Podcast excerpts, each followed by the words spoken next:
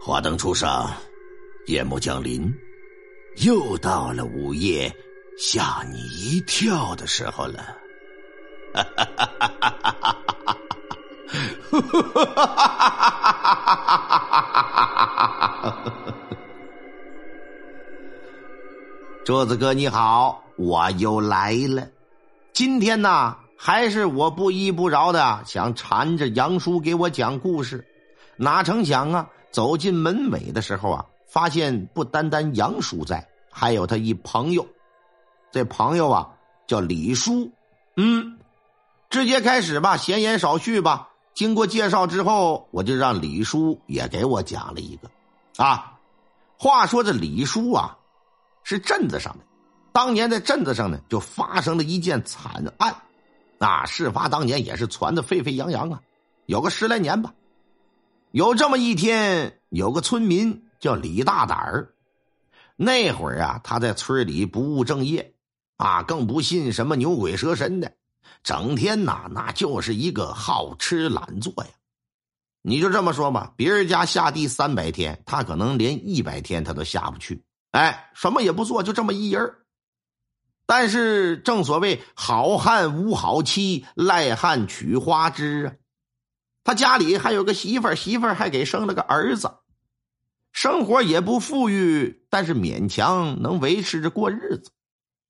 那年的眼瞅着快秋天了，啊，两头热，中午冷的时候，早上别的村民呢早早的就下地干活了。早上下地这也凉快一点吧，没那么热。大晌午的，这李大胆才懒洋洋的起来，打算下地干活。扛起刨地的那个镐头，就出了家门了。走着走着呀，就来到草场了。也就是那会儿啊，村里人收割小麦打出来的麦秆啊，都囤积在这儿，这叫做草场，都统一放在这儿。到了草场，这李大胆老远的就看到一只黄鼠狼，在草堆的旁边啊，那小爪子搁那搁那扒着什么呢？这李大胆就捡起旁边一个石子的，准备扔过去把这黄鼠狼给打死。黄鼠狼警惕性高啊，噌的一下没打到，撒腿就跑。这李大胆心说：“我看看你搁这挖什么玩意儿？”来到近前就看了个究竟，这一看可高兴坏了，什么玩意儿？一窝黄鼠狼的崽子，大约能有巴掌大小吧，能有三四个呀。有的连毛都没长齐呢，瞅起来肉嘟嘟的。这李大胆二话不说，拿起镐头朝着这几个狼崽子就嘁了咔嚓戳了过去，然后拿了几根麦秆绑在黄鼠狼的脖子上，穿着一串这也不下地了，直接回家。到了家，乐呵呵的就跟媳妇说：“说桂芬啊，你看我带啥回来了？啥呀？你看看！哎呦我的妈呀！”媳妇儿一看，吓得是妈呀！你在哪弄的这玩意儿啊？啊！这这这别别吵吵，这玩意儿包顿饺子可行啊！啊！那时候穷啊，一年也吃不了几回肉啊。这这玩意能吃？哎，你别管了，赶紧的吧！啊，起锅烧油。这媳妇儿就去洗锅烧水和面，准备晚上包饺子呗。总归是有点肉腥，打打牙祭呀。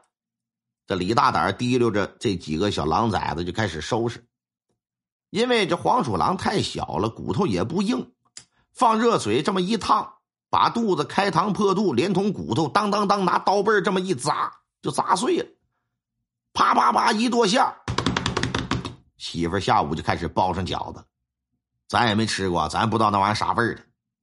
傍晚时分吧，这儿子也放学回来了。晚上，一家人坐在炕上，这就吃起来了。嗯，吃的那叫一个津津有味其乐融融啊。可是吃的时候没什么事儿，也没中毒，也没怎么样的，没什么怪味儿。但是奇怪的事儿是发生在什么时候？发生在晚上，准备睡觉的时候。因为这李大胆吧，晚上睡觉打呼噜，哎，他就自己睡一个屋子，媳妇和儿子呢在另一个屋。媳妇儿和儿子都睡着的时候，这小媳妇儿就听窗台上有动静，啊，因为大炕旁边就是窗户，所以说这动静听的就挺清晰的，呲呲啦啦的。半梦半醒之间，眯缝着眼睛往外瞅，就瞧见趁着月光啊，窗台之上好像有一个大耗子似的，嗯，在窗台边勾了个身子。这农村很常见呢，心说大耗子这也没当回事见怪不怪了呗。这晚上刚打完牙祭吃的黄鼠狼，这耗子就别吃了，闭着眼睛啊就想接着睡。睡到半夜的时候，就觉得哎呀，这肩膀、前胸、后背的怎么凉飕飕的？眯缝着眼睛这么一看，看儿子呀在自己旁边，就那么直挺挺的坐着，也没盖被。寻思这儿子是睡毛愣了，把儿子搂过来摁倒了，就把被子给盖上。正打算接着睡呢，就感觉这儿子啊在被窝里浑身发抖。下意识的摸了摸，还真是在发抖。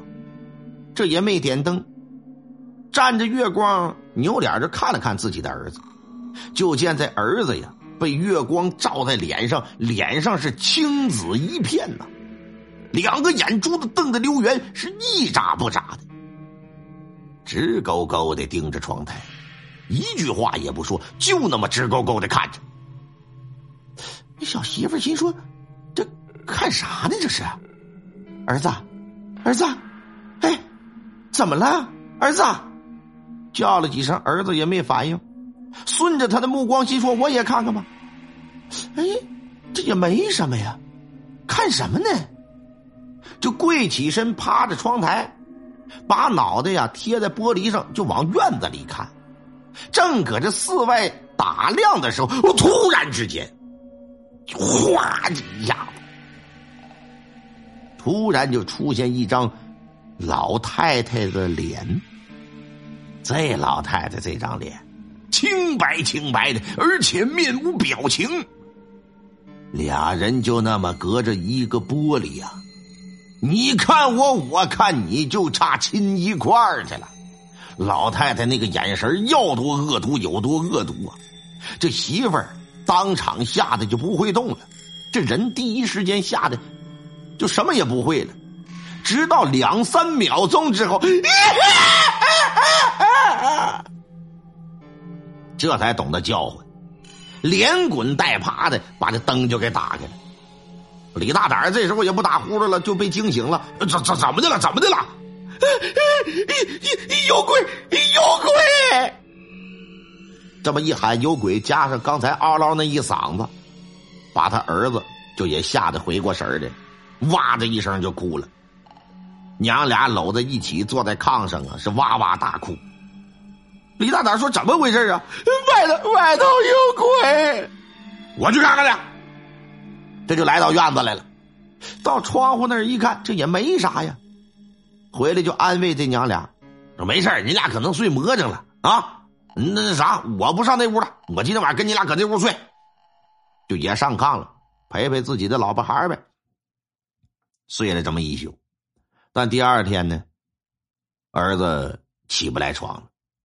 两口子就寻思，是不是昨天晚上吓着没睡好啊？打算让儿子多睡一会儿。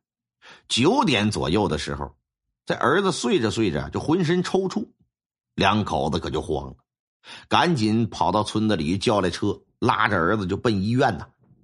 当时到了医院一检查，结果是啥呀？孩子有癫痫，啊，需要啊住院几天。两口子一听没啥大事这就是长舒一口气呀。这个时候冷静下来，媳妇儿就开始怀疑了：是不是前几天吃那黄皮子呀？啊，是不是有啥说的啊？就跟自己的丈夫商量啊。李大胆大老粗一个呀，根本不信这些事儿啊。那平时什么黄皮子、长虫、耗子的，那吃了也不在于少数啊。当下跟他媳妇就一瞪眼珠子，别瞎说，啊，别瞎说！他妈的，这世界上朗朗乾坤的，哪有什么鬼了神了的？自己吓唬自己。再说儿子这病，那很多人都有，没啥好怕的，不就是撒癔症、抽鹰癫疯子吗？过几天就行了，就能回家了啊。